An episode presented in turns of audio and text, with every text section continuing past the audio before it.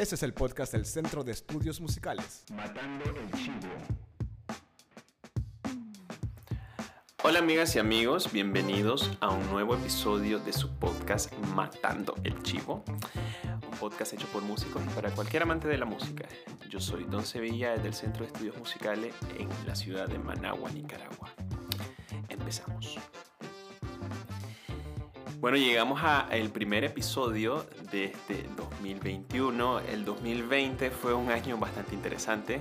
Fue un año de mucho crecimiento personal, musical y sobre todo a nivel de paciencia y de saber de que no tenés el control de nada en esta vida. Y en el 2020 estamos muy contentos con los resultados, sobre todo porque surgió este podcast, ¿no?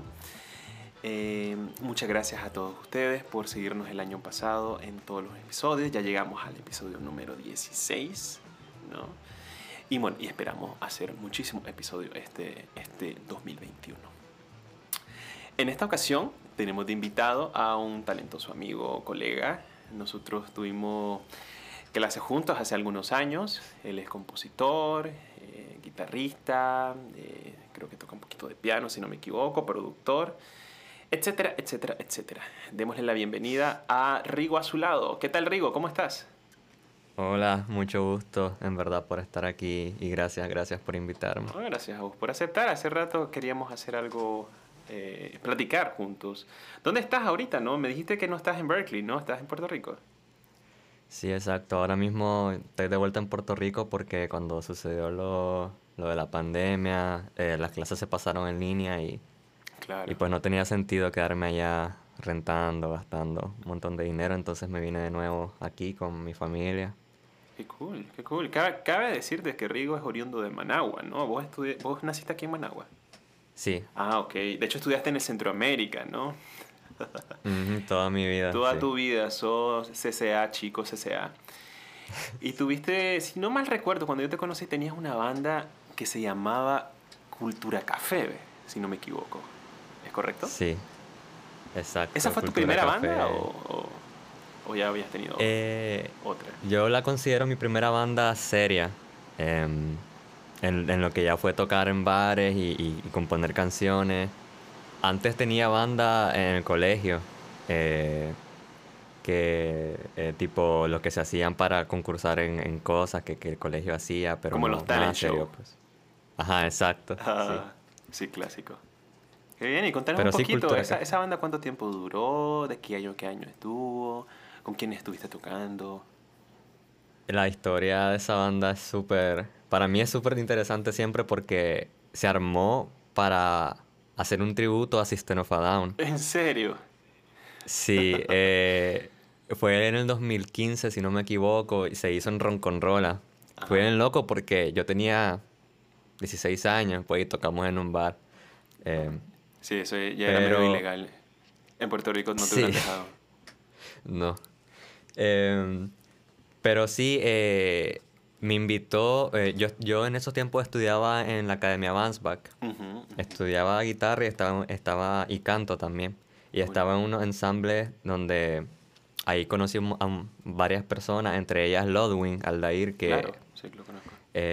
Productor ahora mismo, pero pues él fue el que me invitó a cantar en esa banda tributo a System of a Down. O sea, todos estaban en la Bambash y se armó una banda y a vos te invitaron. Sí, la banda estaba conformada por baterista llamado Bayardo Escobar. Ajá. Y otro amigo nuestro, pero ellos dos no estaban en la Bambash, otro amigo nuestro llamado Kevin. Y ajá, ellos estaban buscando hacer un tributo a System. Y a mí me encantaba mucho System. O sea, yo soy súper fan de System, me sé todas las canciones. Sí, súper cool, buena banda. Y pues me aventé a cantar eso, no sé cómo, porque, o sea, yo... Sí. Pero... Sí, pues no tenés la voz como esta imagen, ¿no? O sea, como para hacerla tan agresiva, ¿no? ¿Tú ves? Pues antes sí gritaba como podía. ¿Y no te lastimaban? De seguro hay unos... Probablemente sí. Así que fue mala idea en esos tiempos, pero me aventé y se hizo. Tocamos creo que como 30 y algo de canciones. Wow. Y se llenó y fue súper, súper cool, en verdad. Pero ese fue el nacimiento de Cultura Café, porque justo después de eso dejamos de hacer tributo a System y empezamos a componer otras canciones en un género totalmente distinto, o sea, pop, claro, cosas así. Sí, sí, yo recuerdo. Y esa fue la historia. Sí. ¿Y cuánto tiempo duraron? ¿Cuánto tiempo pasaron tocando? Pues yo creo que el tiempo que estuve en Nicaragua, del 2015 al 2017, por ahí. Un par de añitos. Aún seguíamos. Qué cool, sí. Qué cool, qué cool.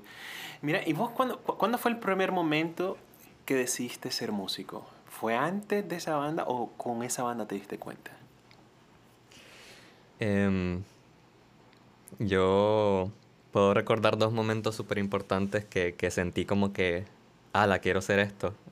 El primer momento fue cuando en la casa de mi papá había una guitarra colgando siempre. Yo siempre la veía, pero nunca la tocaba. Y un día él me puso, bajó la guitarra, me la puso en las manos y me empezó a enseñar, creo que fue el himno de Nicaragua, los acordes. Uh-huh. Pues.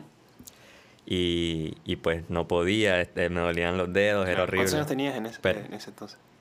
Yo creo que como 11 años, okay, por ahí 10 años. ¿Esa fue la primera vez que tocaste guitarra? Sí, ese fue mi primer contacto con un instrumento. Ok, los 11 añitos. Y desde ahí pues nunca dejé la guitarra, en verdad la agarraba, mi papá me terminó regalando esa guitarra y me quedé ahí, pegado, okay, para siempre. Sí, sí, sí veo. Y y el segundo momento, me dijiste que eran dos momentos, ¿no? El segundo momento fue como en el 2013, cuando los Beatles llegaron a mi vida. En verdad, cuando empecé a escuchar a los Beatles, me fue como mi primera banda con la que me obsesioné, con toda la discografía, o sea, lo escuchaba sin parar y me aprendía las canciones. Y yo quería ser Paul McCartney, pues, prácticamente. Entonces ahí empezó también mi amor por la composición y eso. Claro. Qué cool. ¿Y cómo hiciste para llegar hasta Berkeley? Porque yo recuerdo que cuando yo te daba clases, no sé si te acordás, una de las lecciones que tuvimos era sobre modos. Yo tratando de recordar cuando estuvimos, uh-huh, en clase juntos. Sí, para los que no saben, modos son escalas que se basan un poquito más en texturas, en colores, etcétera. Diferente a lo que la mayoría de canciones son, que son escalas mayores y menores. Pero yo tenía entendido de que vos te ibas a Puerto Rico, ¿no? Entonces, contanos un poquito, uh-huh, de esa historia. ¿Cómo fue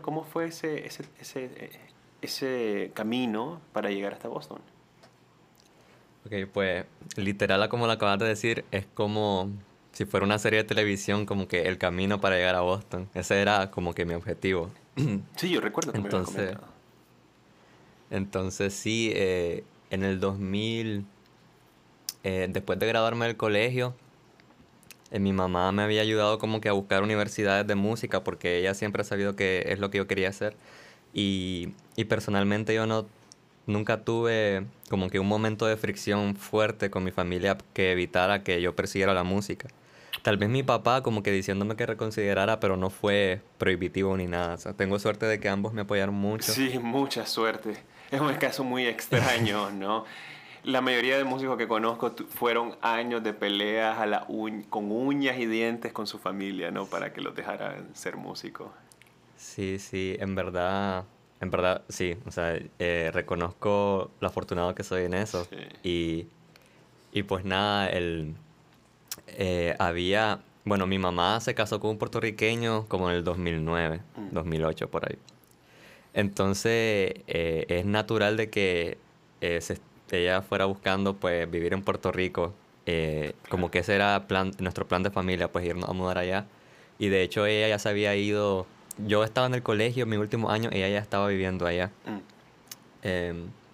Entonces yo investigué esa universidad de Conservatorio de Puerto Rico, vi que era muy bueno, que tenía un programa de jazz, entonces me interesó mucho. Y también vi de que Puerto Rico tiene como una alianza fuerte con Berkeley, porque aquí en Puerto Rico se hace un campamento en el que estudiantes que quieren ir a Berkeley van y demuestran su talento y hay exámenes de admisión y todo eso. Entonces fue así que empecé. Yo me vine aquí a Puerto Rico a estudiar composición por 2 años. Y fui al campamento de Berkeley esos 2 años. En la primera vez que fui, pues nada, fui, audicioné y no pasó nada. Pues no me dieron nada, pero se pasó súper bien. La segunda vez que fue al campamento, estaba en un momento de mi vida en que en verdad estaba disfrutando tanto estar aquí en Puerto Rico que ya en verdad no quería ir a Berkeley, como que no me... No te llamaba la atención. Ya no me interesaba tanto como antes, pues ya no era como que una ambición, un sueño como antes. Claro.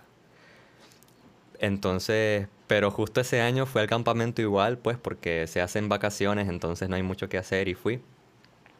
Y súper curioso porque sabes que fui, no pude ir 2 días de ese campamento. Y cuando fue el momento de la audición no tenía nada preparado, entonces toqué una canción que yo había compuesto. E hice los ejercicios que ellos decían y eso. Pero en ese año fue que me dieron la beca. O sea, el año en que menos me preparé, en el que menos me afligí, ese año me dieron la beca. Qué cool. Eso me pasó un poco a mí. Yo no fui a Berkeley ni nada, pero fui a una universidad similar en México e hice la audición para ir a Berkeley. Pero yo estudié como loco y llegué extremadamente nervioso, ¿sabes? A la audición. Y obviamente no me dieron nada, ¿no? Porque... se notaba demasiado que estaba súper nervioso. Pero muchas veces cuando te vas mucho más relax, las cosas funcionan mejor en la música, ¿no? Qué curioso. Sí. Eso me pasó a mí la primera vez. Yo practiqué una pieza de guitarra súper difícil. Sí. Me atrevería a decir más difícil de lo que yo podía tocar. Sí. Y fallé y me puse nervioso. O sea, sí, un relajo. La segunda vez fue como que, bueno, no creo que me den nada, voy a tocar esta canción. Y esa vez fue la vez que me permitió ir a Berkeley, pues. Claro. Qué cool. Yeah. ¿Y qué tal ha sido la experiencia en Berkeley? Vos estás estudiando producción, ¿no? Sí, ellos le llaman Contemporary Writing and Production. Uh-huh. Y en verdad súper bien. Los profesores, o sea, todos son súper sabios en cada campo, pues, de lo que hacen. Claro. Y lo que más me estoy llevando de Berkeley son las conexiones con la gente. Claro. ¿Verdad? Como todo el mundo está a un alto nivel de... No solo de conocimiento y musical, sino también se siente un poco la competencia amistosa. Uh-huh. Y pues todo el mundo... O sea, cuando vos estás allá, vos sentís de que estás como en un tren, como que nadie está parando. O sea, todo el mundo está súper enfocado. Claro. Y eso se te contagia, esa energía. Entonces... como que te invita a mejorar un montón y eso. Claro. Y qué interesante lo que acabas de decir de la competencia amistosa, ¿no? Hace algunos capítulos atrás tuvimos un debate acerca de la competencia en la música. No sé si... Con Ricardo. Con Ricardo Willock, sí. Exacto, y con Edgar. Yo opino, en mi forma muy particular de verlo, que la competencia, cuando es amistosa, cuando no se vuelve tóxica, es bastante saludable, ¿no? Porque creas comunidad... Como que uno, mira, uno publicó algo y el otro publicó algo, y entonces, ok, voy a publicar algo yo también. Y cuando hay buena onda en el ambiente, creo que es bastante positivo, ¿no? Sobre todo porque en el sentido, como lo decís vos, se crea como una especie de comunidad musical, ¿no? Y se crean escenas, y se crean conciertos, y se crean festivales y cosas así, ¿no? Pero hay personas que no lo perciben de esa forma, ¿no? Obviamente, la música no es un deporte, ¿no? Entonces... Sí, la competencia usualmente el fin es decir quién es mejor o quién ganó o por el estilo, ¿no? Pero yo creo, a mi juicio, de que cuando es amistosa, cuando hay buena onda, cuando crea comunidad, yo creo que es bastante positiva. Y esa forma de pensar, de ser muy competitivo, lo tienen mucho los gringos. No sé si vos has sentido esa diferencia, por ejemplo, viniendo de un país latinoamericano, y bueno, y ahorita estás en Puerto Rico, y después irte a Berkeley y sentir esa competencia, ¿no? ¿Cómo sentís vos y qué opinas al respecto? Sí, o sea, se nota demasiado. Se nota, ¿verdad? O sea, allá la gente es como... O sea, la palabra para describirlo es un enfoque bestial. O sea, cada persona siento que no... O sea, que están súper enfocados en lo que hacen. Y cuando compartís música con alguien, vos sentís de que ellos te jalan a que vos también te pongas las pilas, pues. Porque es que todo el mundo está en esa, en verdad. Todo el mundo está hablando de qué cosas nos va a aprender, de qué está pasando en la música actualmente. Y en verdad, si te quedas dormido en ese viaje, es como que sentí que te estás perdiendo de muchas cosas. Y aunque fíjate que yo siento que también de que tuve suerte de, tanto cuando estuve en Nicaragua como aquí en Puerto Rico, de encontrarme a... por ejemplo, yo te hablé de que yo quería hacer Paul McCartney, para ponerte este ejemplo. Uh-huh. Como que me encontré a unos John Lennons para competir amigablemente. Pues. Uh-huh. En Nicaragua, para mí, no sé si él lo sintió así, yo lo sentí así, era Lodwin. Uh-huh. Era tu John Lennon. Sí, porque componíamos juntos y él... O sea, Lodwin tiene un oído increíble. O sea, yo se puede decir que lo envidio un poco en ese aspecto porque... Él no sabe mucha armonía ni nada, pero o sea, para mí no lo necesita porque su oído le dice uh-huh. qué es lo que tiene que buscar. Y el haber estado con él haciendo música, componiendo. Y de hecho, él me enseñó a usar un programa de producción por primera vez. Él me enseñó a usar FL Studio. Uh-huh, uh-huh. Y prácticamente si no fuera pues por él enseñándome a usar un programa, tal vez yo no sería productor ahora pues. O sea, él me enseñó esa afición a producir. Claro, sí. Y en ese entonces no sabía siquiera qué era producción. Pero sí, entonces teníamos esta habilidad de componer, de hacer canciones. Entonces, ¿vos consideras que eso es positivo, entonces? Uh-huh. Sí, yo siento que sí, si encontrás a la persona correcta, pues. Sí. Porque... Si la otra persona es tóxica, claro. y evita que vos mejores eso no, obviamente no. Sí, claro. Pero si ambos se motivan mutuamente y ambos mejoran juntos, es súper positivo. Así lo veo yo. Ahora, qué interesante que mencionaste ahorita eso de la producción, ¿no? Y de que fue... que hace poco, pues, relativamente, hablando en términos de tiempo, tomaste... tu primer programa de producción. Vos sos un músico bien joven, ¿no? Naciste, me estuve viendo en tu Facebook, en 1999, ¿no? Yo ya estaba en la secundaria en esa época. Sos parte de una generación que creció con el internet, ¿no? Siempre estuvo ahí, con la tecnología, con las herramientas que nosotros, los que nos llaman los millennials, vimos aparecer, ¿no? En nuestra adolescencia, como por ejemplo el celular. O sea, cuando era niño yo no tenía celular, ¿no? Ahorita un niño de 4 o 5 años ya tiene un iPhone, pues, ¿me entendés? Vimos la aparición del iPod y de un montón de herramientas, ¿no? Como el autotune, etc. Bendito sea el autotune. Sí. Vos no viviste la angustia, por ejemplo, de ver cómo tu disco que compraste en una tienda que te costó como $20 y lo compraste con tu ahorro, se te rayaba de tanto escucharlo y no podrías volver a escuchar esa música que estaba ahí adentro, ¿no? Eso recuerdo que a mí me tocó, ¿no? En ese contexto de múltiples herramientas, vos decidiste ser compositor y productor en una carrera que era muy diferente hace 20 años, ¿no? ¿Vos recordás cómo compusiste tus primeras rolas? ¿Las compusiste en un instrumento o ya utilizaste algún programa? No sé, ¿cómo fue ese proceso al principio? Pues fíjate que... mis primeras canciones salieron de la guitarra y siguen saliendo casi todas de la guitarra. O sea, son más old school, entonces. Puede ser, sí. Lo que pasa es que hay algo... es una manía mía también. El hecho de componer la guitarra, siento de que me sale mejor y me ayuda mucho más. También he compuesto en piano, pero yo siento que utilizo el piano más para arreglar, porque tenés toda la armonía ahí, todas las voces ahí, uh-huh. y ya para producir y arreglar el piano me ayuda mucho. Pero siento que la guitarra te da como este feel, no sé, rítmico, armónico, que te prepara solo para cantar, vos sabés, como que la guitarra te invita a que cante algo. Uh-huh. Y eso, para mí eso es componer, pues. Así siempre lo he manejado. Ok, entiendo. Ahora, mira, ya estás en Berkeley, y has adquirido nuevas herramientas, ¿no? Tanto de software, de hardware, herramientas teóricas, con las que ya has compuesto mucho más y publicado canciones muy lindas. ¿Cómo sentís que ha cambiado ese proceso de composición? Yo siento que el proceso de creación primordial, lo que es el nacimiento de la canción, como que No ha cambiado drásticamente. Lo que cambia es lo que viene después para mí. O sea, el nacimiento de la canción siempre lo saco de manera orgánica. Uh-huh. Ahora bien, cuando ya digo, pues voy a meterme en el programa y voy a grabar, ya otra historia, porque siento que ahí pues ya no hay límite de nada, pues. Yo meto todos los instrumentos que quiera o lo que me parezcan.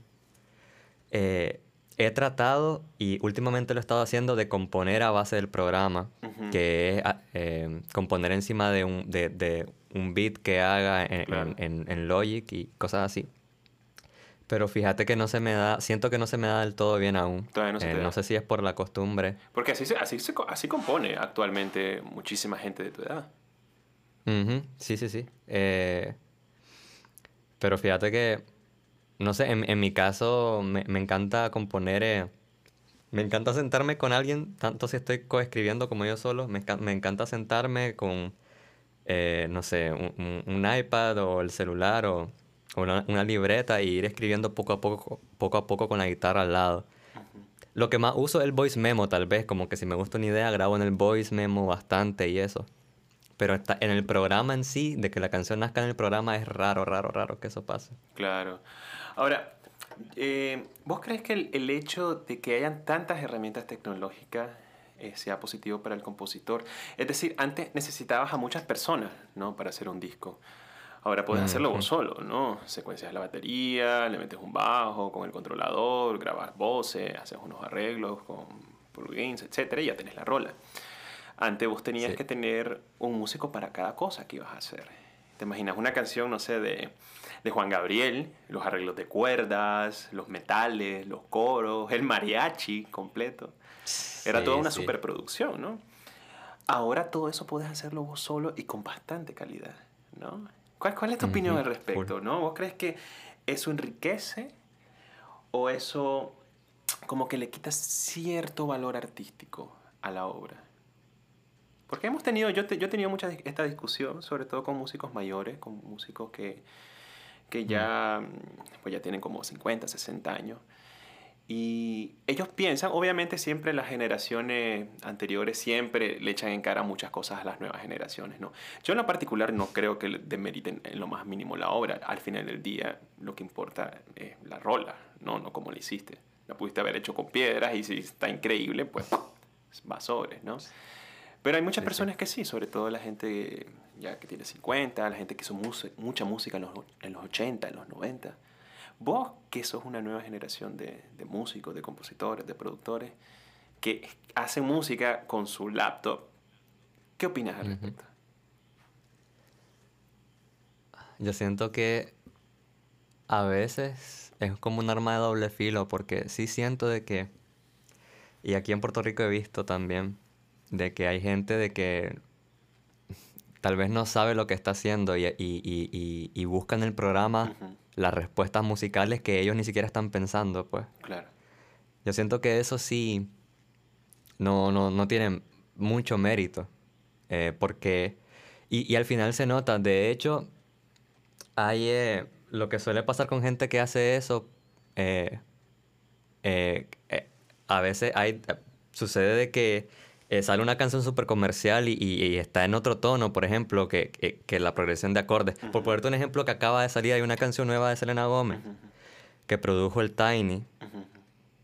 La canción creo que está en la progresión de acordes, creo que está en la, y Selena Gómez está cantando en re mayor, por ejemplo.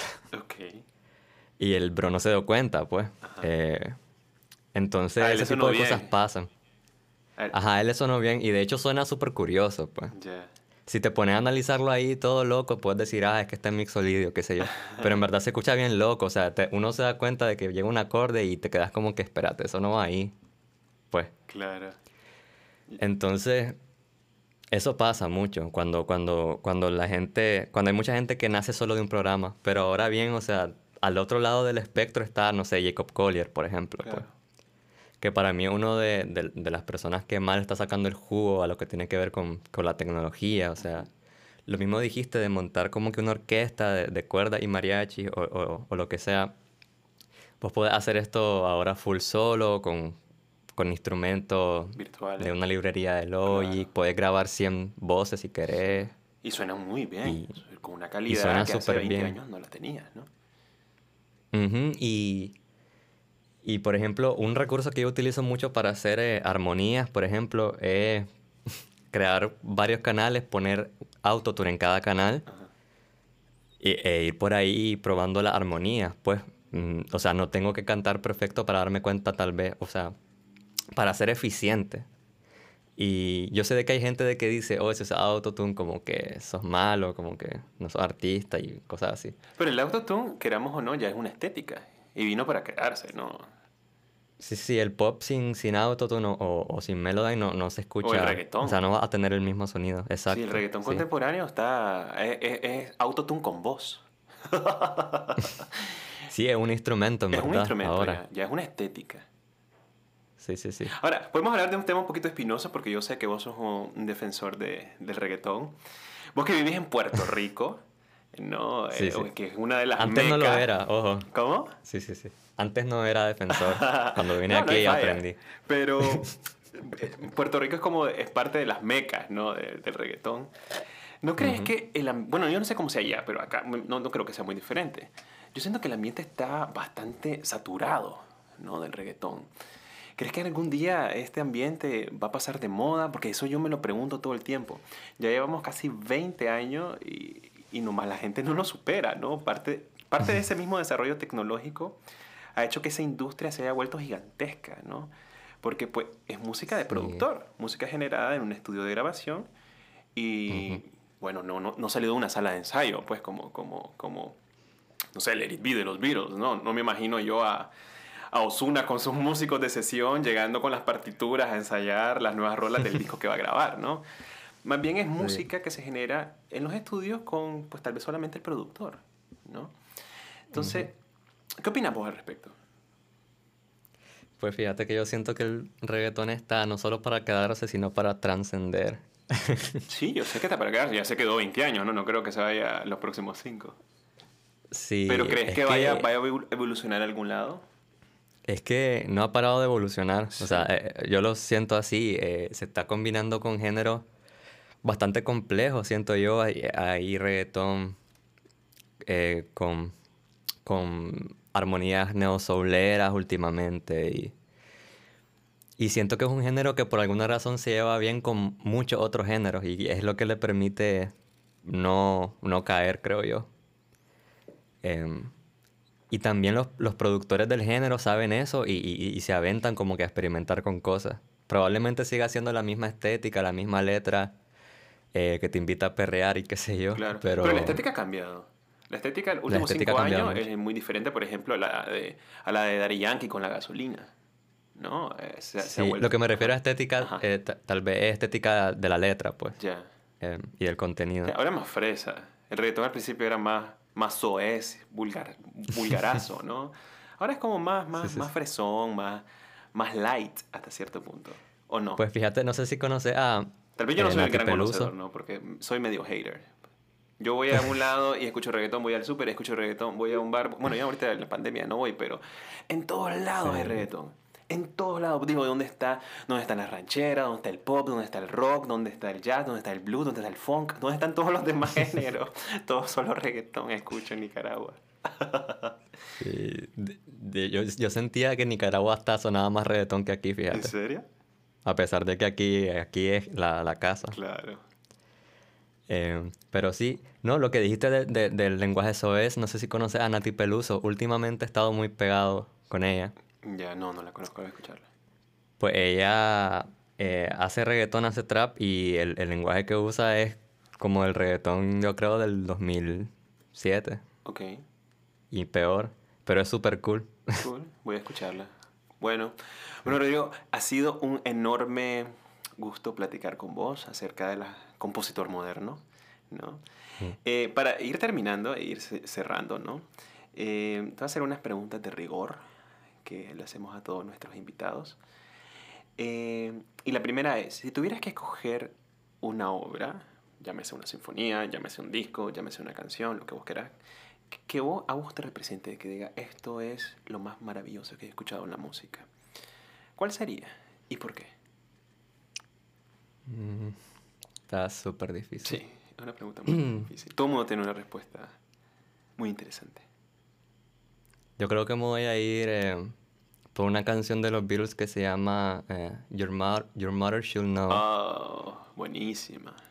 Esa canción, no sé por qué, siempre vuelvo a ella. Hay algo en esa canción que me resulta hipnótico, fíjate, no sé. Pero debería ser esa. ¿Representó algo importante en tu forma de ver la música? ¿Cómo? Perdón. ¿Representó algo importante en tu forma de ver la música? ¿La forma de componer? Sí, yo creo. Para mí, la estructura de la canción de los Beatles y cómo hacían los coros es lo que me representa a mí a la hora de componer también. Yo veo la música un poquito a través de cómo los Beatles la estructuraban, diría yo. O sea, como que ese verso, coro y cómo ellos lo hacían, me encanta siempre. Y siento que lo intento poner en práctica en mis composiciones también. Qué cool, qué cool. ¿Cómo te ves en 10 años, Rigo? Ahorita tenés 22, me dijiste, ¿no? Sí. Ok. Cuando tengas 32, ¿qué te gustaría que estuvieras pasando en tu carrera?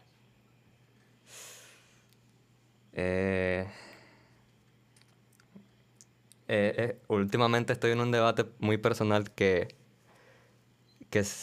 trata de si seguir full como productor o buscar mi camino como artista. Productor o artista también, ¿no? Sí, hablo de artista en el sentido de venderme como un producto. Claro, claro, claro. Sí, y no ser un servicio y proporcionar el producto. No sé si me explico. Sí, claro, claro, entiendo perfectamente. Entonces, estoy decidiendo en eso. Y probablemente cuando tome esa decisión voy a saber cuál va a ser los próximos 10 años. Sí. Es muy difícil, ¿no? La vida da tantas vueltas, ¿no? Y la música... Lo que me gusta a mí de la música es que se parece mucho a la vida, ¿no? Es inesperada. Sí. Hay cosas que de pronto uno no sabe que vienen por ahí, pero ahí vienen, ¿no? Entonces, bien interesante eso. Para vos, sí. Mira, si vos tuvieras que jerarquizar los elementos de la música, la melodía, la armonía, el ritmo, el timbre, entiéndase la estética, ¿no? El sonido, la producción tal vez, y la letra, ¿cuál sería el orden que vos pusieras, perdón? En primer lugar iría tal, en segundo lugar iría tal. ¿Qué opinas vos?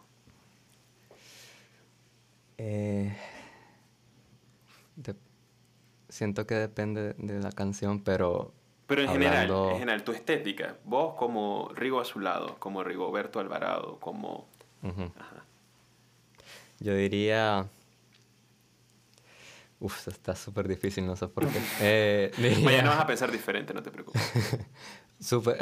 Te lo juro, sí. Probablemente mañana diga, lo hubiera dicho esto, ¿verdad?